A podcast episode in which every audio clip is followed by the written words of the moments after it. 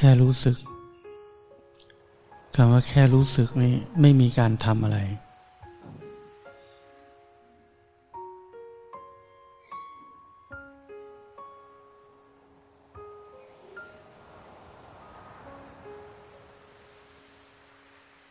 วิธีปฏิบัติธรรมที่พระพุทธเจ้า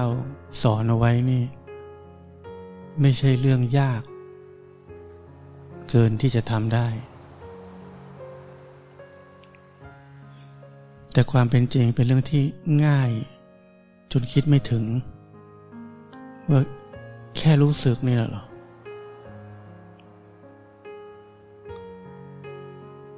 พอมันง่ายจนไม่น่าเชื่อทำไม่เป็นอีก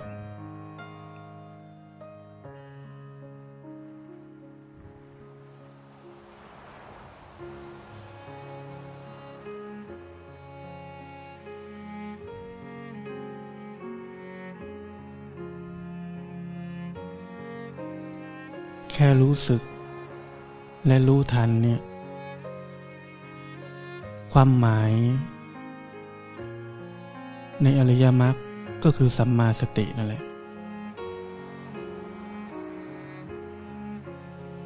แต่เราจะมานั่งพูดภาษาบาลีกับคนยุคนี้ฟังไม่รู้เรื่อง ต้องแปลให้เสร็จสับทำให้เข้าใจง่ายที่สุด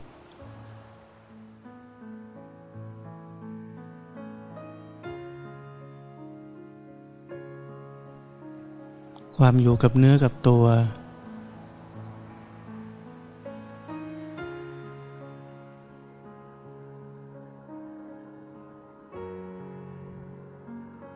ไม่เพ่ง ไม่เผลอ ที่บอกให้เราคอยรู้เนื้อรู้ตัวไว้ อยู่กับเนื้อกับตัวไว้ อย่าลืมตัว ลักษณะนี้เรียกว่าสัมมาสมาธิ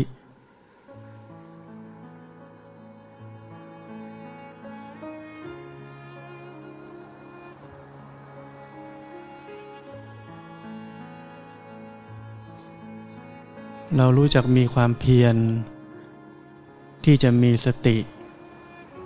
คือรู้สึกแล้วก็รู้ทันกายและใจนี้ มีความเพียรที่จะอยู่กับเนื้อกับตัว ไม่หลงลืมกายและใจนี้ ไม่เป็นคนหลงตนลืมตัว มีความเพียรอยู่อย่างนี้ นี่เรียกสัมมาวายามะ มีความเพียรชอบ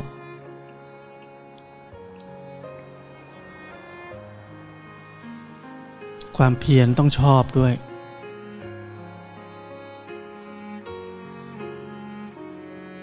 ไม่ใช่เพียรไปขโมยของเพียรไปจีบคนนู้นคนนี้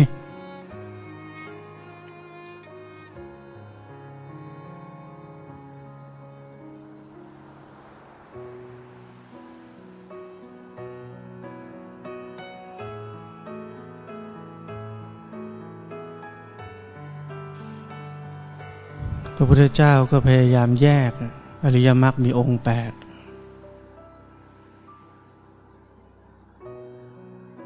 แต่ทุกก้าวย่างที่เดินไปบนทาง แห่งอริยมรรคมีองค์แปดมีสัมมาทิฏฐิเป็นเบื้องต้นมรรคที่เหลือทั้งหมดก็เกิดขึ้นพร้อมกัน แต่แยกแจกแจงให้เราเห็นให้เข้าใจ ว่ามันมีอะไรบ้าง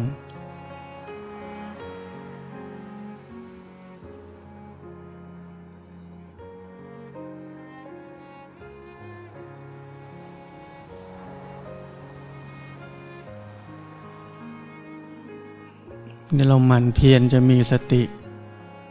เพียรจะมีสมาธิ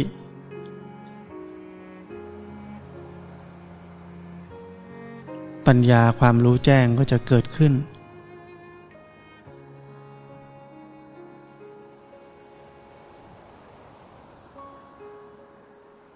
อริยมรรคอริยผลก็จะเกิดขึ้น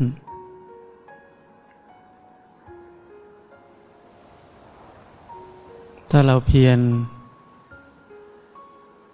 ใช้ชีวิตที่เหลืออยู่ เดินอยู่บนเส้นทางที่พุทธเจ้าสอนไว้เจ็ดวันเจ็ดเดือนเจ็ดปี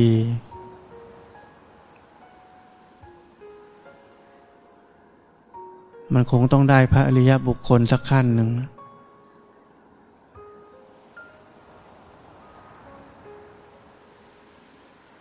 แต่จริงท่านพูดถึงว่าได้พระอรหันต์เลย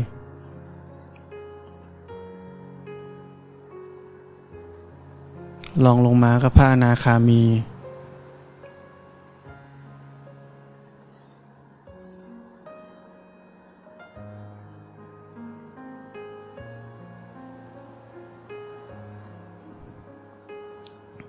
ท่านไม่พูดถึงพระโสดาบันกับพระสกิทาคามีเลย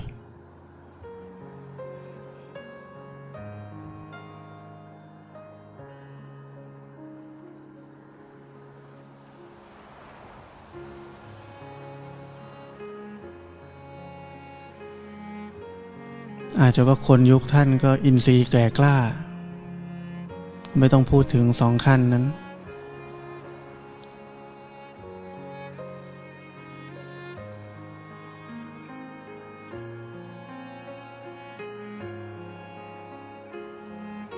ยุคนี้อินทรีย์ไม่แก่กล้าเท่าสมัยก่อน อย่างน้อยก็ถ้าเราเข้าถึงความเป็นพระโสดาบันได้ เราปิดอบายได้ ตายไปไม่ต่ำกว่ามนุษย์ถ้าต้องเกิดอีก อัตโนมัติ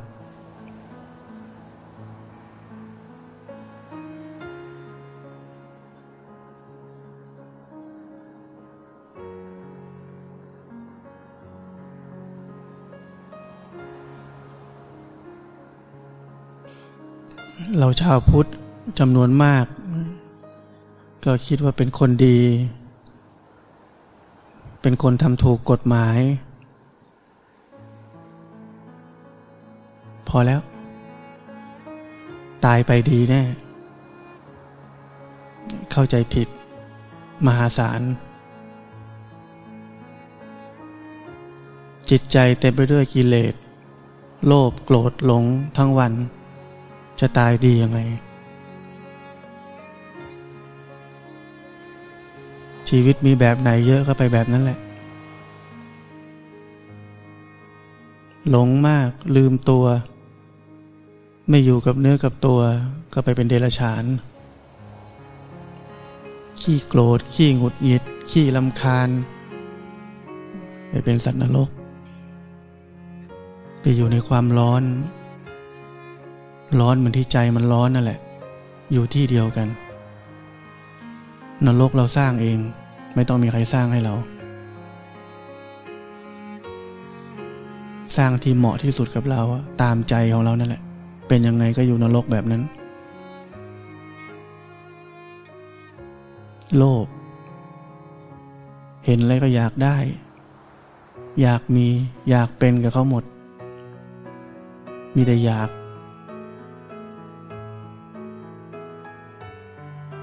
ายไปเป็นเปรต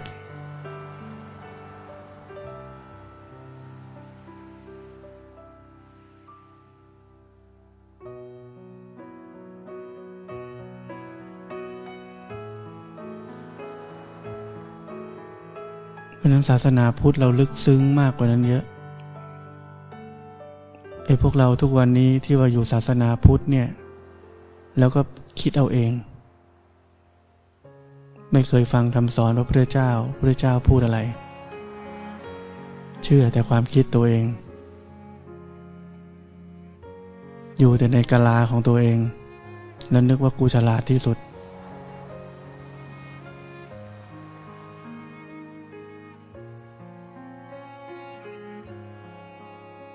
เนี่ยพวกที่ว่ากูฉลาดที่สุดเนี่ยเขาเรียกว่าพวกอะไร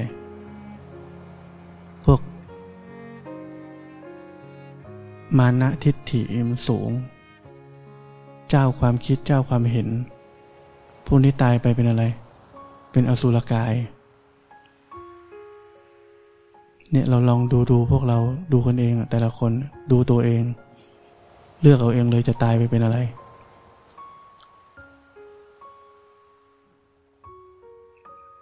เราก็ทำเอง มันก็ไปตามที่เราทำนั่นแหละ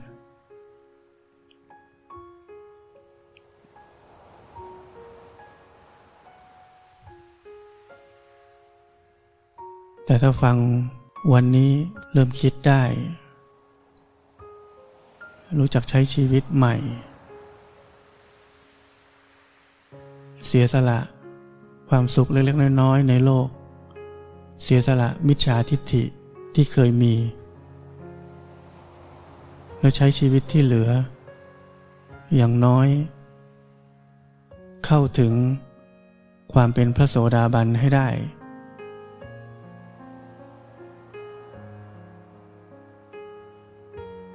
เมื่อตายไป พระพุทธเจ้ารับประกัน ไม่ตกอบาย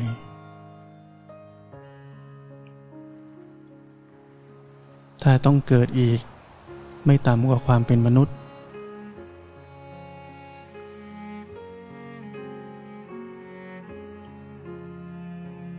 เพราะนั้นอันนี้เป็นหลักประกันที่มั่นคงที่สุดในชีวิตเรา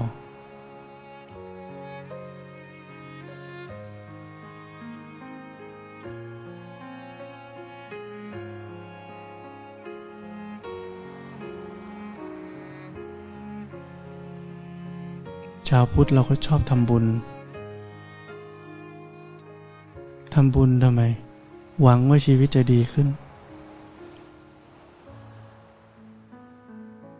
ทำบุญประกอบด้วยความโลภได้บุญไหมได้เหมือนกัน แต่ไม่เต็มร้อย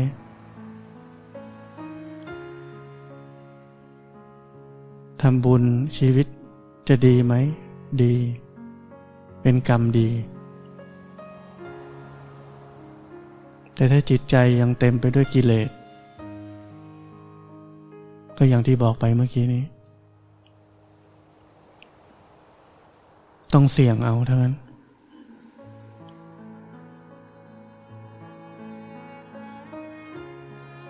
พระพุทธเจ้าบอกว่า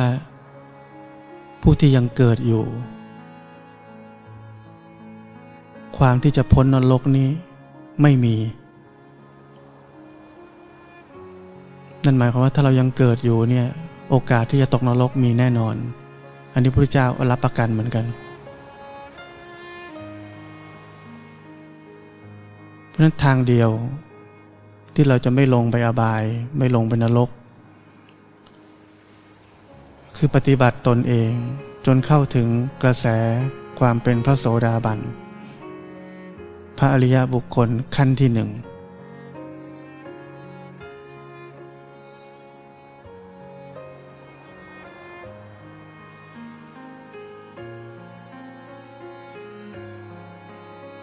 พระโสดาบันเป็นผู้ที่มีคุณสมบัติยังไง เป็นผู้ที่เห็นความเป็นจริงแล้ว ว่าโลกนี้ว่างจากความเป็นสัตว์ตัวตนบุคคลเราเขา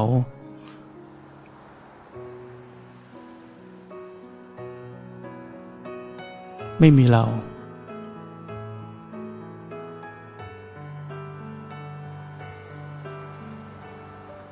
ทุกสิ่งก็เป็นเพียงแค่ธาตุตามธรรมชาติแค่นั้น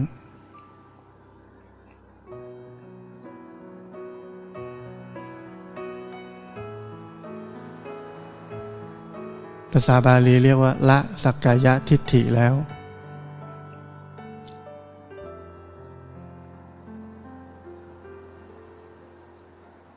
มื่อละสักกายทิฏฐิ ความอัตโนมัติทันทีจะละสังโยชน์อีกสองข้อ คือละวิจิกิจฉา คือไม่มีความลังเลสงสัยในพระพุทธพระธรรมพระสงฆ์อีกแล้ว เพราะตัวเองเห็นจริงแล้ว เห็นตามที่พระพุทธเจ้าว่าไว้ เห็นตามที่พระธรรมแสดงไว้ และตัวเองก็ถือเป็นพระอริยสงฆ์องค์หนึ่งในศาสนาแล้ว จึงเชื่อมั่นว่า พระพุทธพระธรรมพระสงฆ์นี้มีอยู่จริง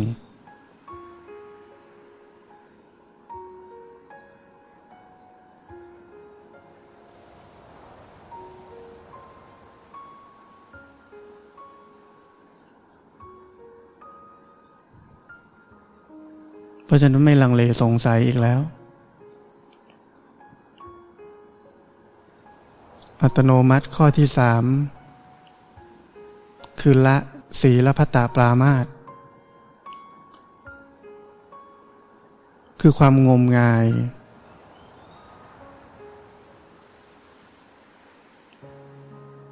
ถือศีลพลดแปลกๆเชื่ออะไรแปลกๆ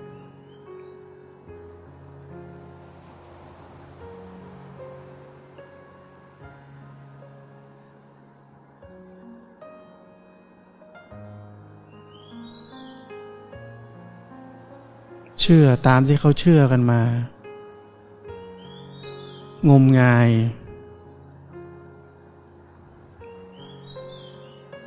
ทำไปโดยไม่รู้ว่าทำไปแล้วมันได้อะไร ทำไปเพื่ออะไร นี่เขาเรียกว่า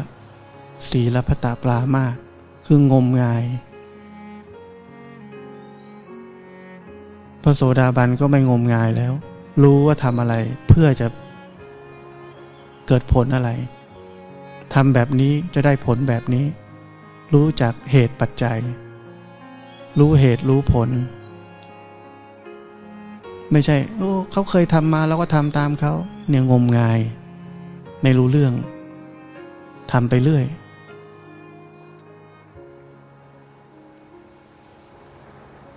บ้านผมทำการค้า ตรงข้ามบ้านก็เป็นคนอีสาน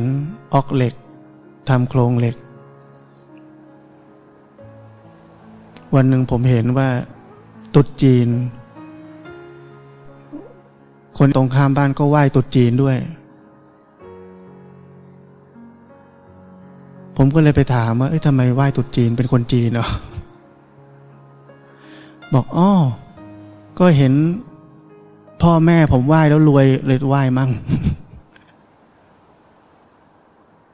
นี่เขาเรียกว่างมงาย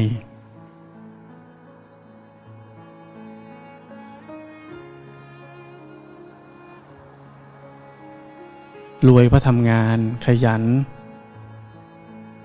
ไม่รวยเพราะไหว้เจ้า ถ้าไหว้เจ้าแล้วรวยไม่ต้องทำงานไหว้อย่างเดียว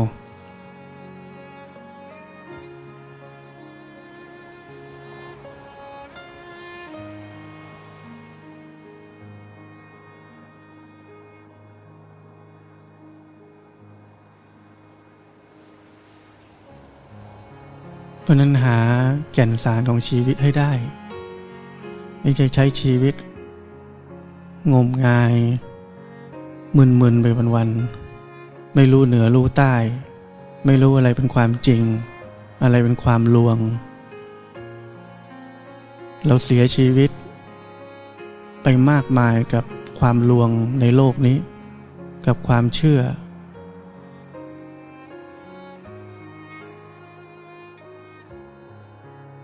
ต้องทำแบบนั้นแบบนี้ เดี๋ยวคนนั้นพูดอย่างนี้ เดี๋ยวคนนี้พูดอย่างนั้น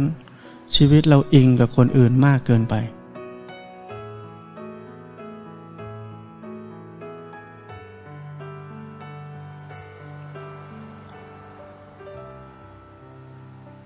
ไม่เคยมีอิสระเลย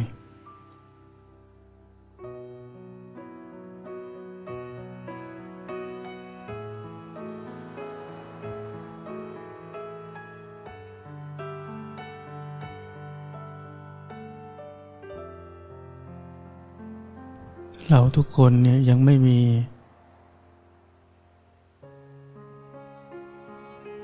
แสงสว่างของตัวเอง เปรียบเสมือนคนเดินทางในป่าลกชัด ยังไม่มีไฟฉายของตัวเอง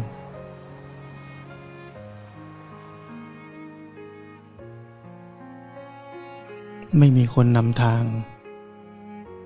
ชีวิต เราก็อาศัยเชื่อแต่ความคิดตัวเองแล้วเราก็คิดได้แค่ข้อมูลที่เรามีในกะลาของเรา กะลาเล็กๆ ที่เรานึกว่าใหญ่โตมโหฬารมาก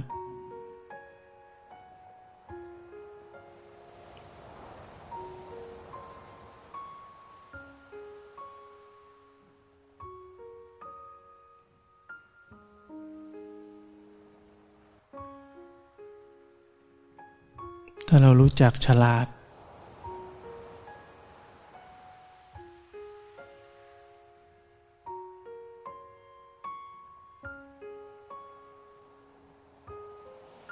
รู้จักหาคนนำทาง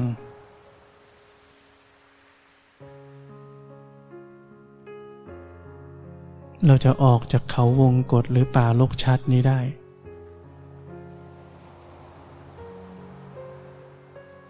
อย่าเพิ่งคิดว่าตัวเรานี่แน่แล้ว รู้ทุกอย่าง ที่คิดนี่ถูกทุกอย่าง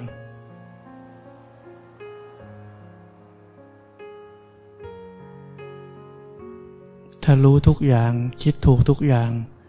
ชีวิตไม่ทุกแบบนี้หรอก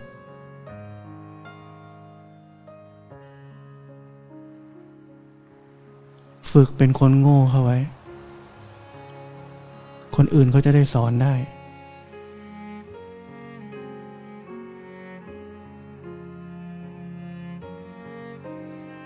ถ้าทำตัวเป็นคนเก่งรู้ทุกอย่างตลอดเวลา ไม่มีใครสอนหรอก ให้เก่งตามสบาย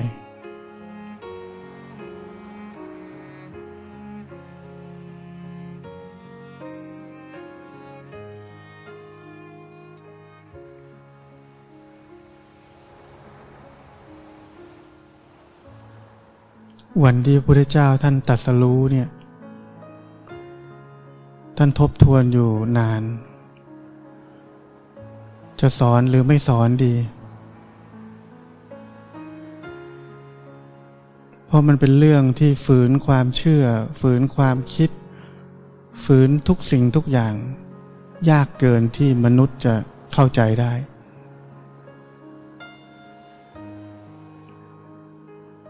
แต่แล้วตามประวัติ พระอินทร์นี่ต้องรีบลงมาขอท่านเลย ว่าผู้มีทุลีในตาน้อยยังมีอยู่ เขี่ยเขียให้หน่อยก็เห็นได้แล้ว ท่านจึงเปลี่ยนใจ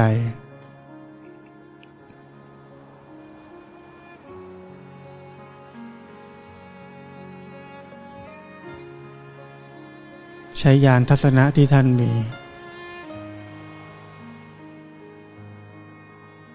ไปโปรดผู้ที่มีทุลีในตาน้อย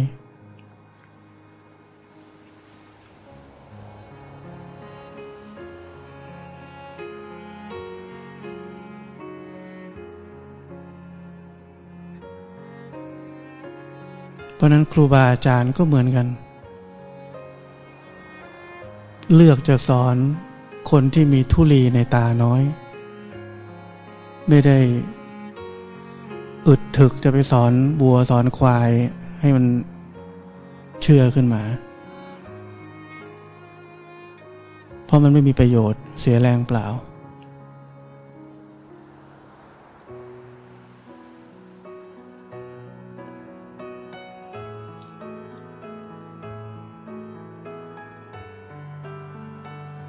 สัตว์โลกก็ย่อมเป็นไปตามกรรม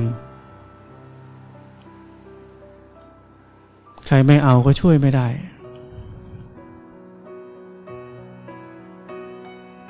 บังคับกันไม่ได้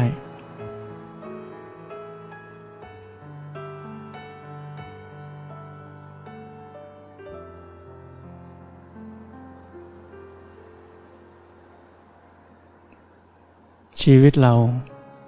เราเลือกเอง อย่าโทษใคร ถ้าชีวิตข้างหน้าจะล้มเหลว นั่นก็เพราะเราเลือกเอง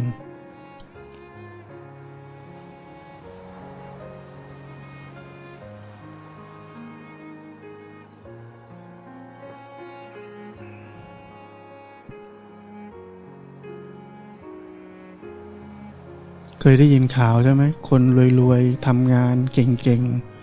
ดังระดับประเทศ เครียดมากอันนี้เสาร์ที่ต้องบินไปฮ่องกงไปกินบะหมี่เกี๊ยว แก้เซ็ง เนี่ย คนรวย ดังประสบความสำเร็จในโลก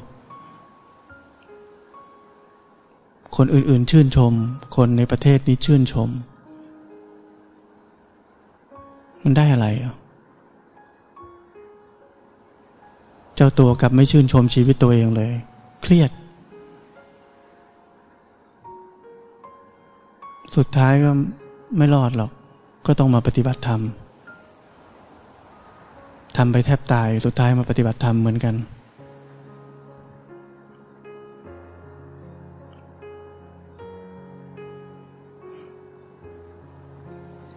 เราจะไปวนแบบนั้นก่อนก็ได้ แต่ไม่รู้จะเป็นมะเร็งก่อนปฏิบัติธรรมหรือว่าจะตายก่อนหรือเปล่า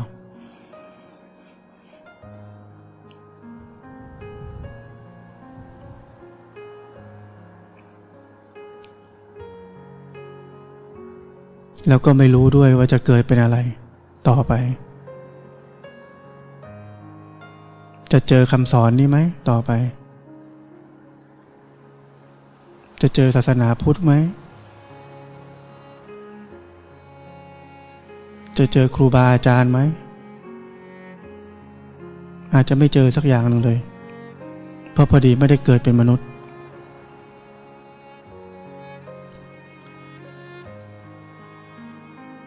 เพราะชีวิตตอนนี้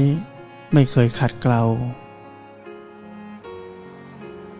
เต็มไปด้วยกิเลส แล้วก็พอกพูดมันขึ้นไปทุกวัน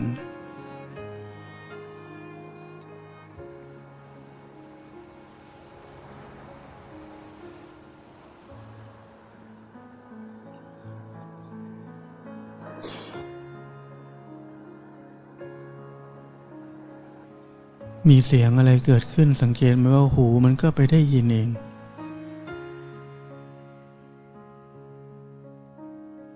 เนี่ยสังเกตแบบนี้มันทำงานเอง ไม่เกี่ยวกับเรา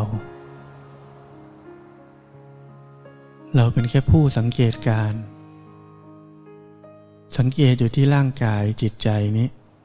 ไม่ใช่สังเกตไปที่ข้างนอก เมื่อก่อนเราเป็นไง เสียงปุ๊บใครวะ เสียงเปิดจุกน้ำนี่มันผ่านคิดไปอย่างนั้น เนี่ยเขาเรียกว่าส่งจิตออกนอก นี่คือนิสัยความเคยชินเก่าของเรา มาที่นี่ฝึกความเคยชินใหม่ เห็นการทำงานของกายนี้ มีเสียงเกิดขึ้น หูมันก็ไปฟังเลย มันก็ทั้งกายทั้งจิตนะ มีวิญญาณเกิดขึ้นที่หู ประกอบกับมี หู มันก็ได้ยินขึ้นมา เนี่ยเห็นการทำงานของกายและจิตแบบนี้ เห็นอยู่ที่ตัวเอง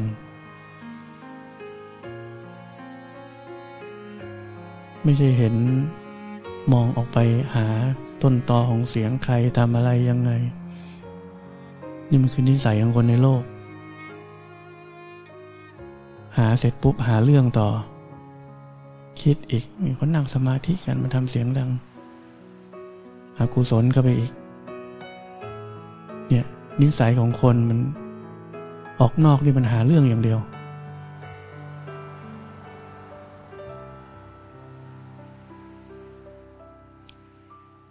ถ้ายังเป็นนิสัยอย่างนั้นอยู่ เห็นไปที่จิตใจตัวเอง โอ้ยทำไมมันเลวร้ายอย่างนี้อกุศลตลอดเวลา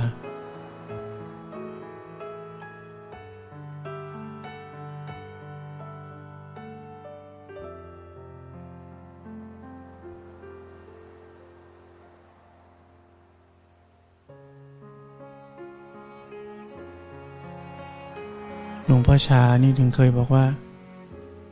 เวลาเห็นความผิดคนอื่นเนี่ย ให้หารร้อยหารพัน เวลาเห็นความไม่ดีของตัวเองเนี่ย ให้คูณร้อยคูณพันเข้าไป มันถึงจะยุติธรรม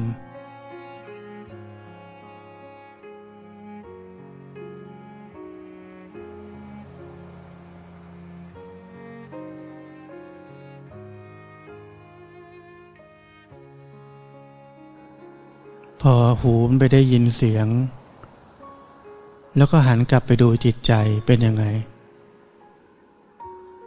กระเพื่อมหวั่นไหวไหม หรือปกติ ก็รู้ เนี่ยเขาเรียกว่ารู้กายรู้ใจอยู่เนืองเนืองไม่เกินกายไม่เกินใจนี้ จะพูดคุยกับใคร ดูจิตใจตัวเอง เขาไม่รู้เราว่าเราดูอยู่